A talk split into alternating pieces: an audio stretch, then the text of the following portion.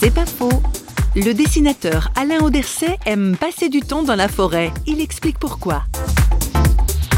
Je vais carrément euh, pour parler à Dieu en fait.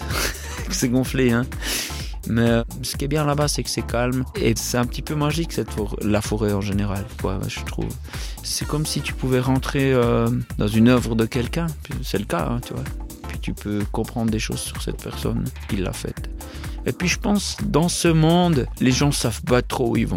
Ils ont des illusions de savoir, c'est-à-dire qu'ils ont leur petit monde et puis ils ont leur petit affairage qu'ils font tous les jours puis ils réfléchissent plus.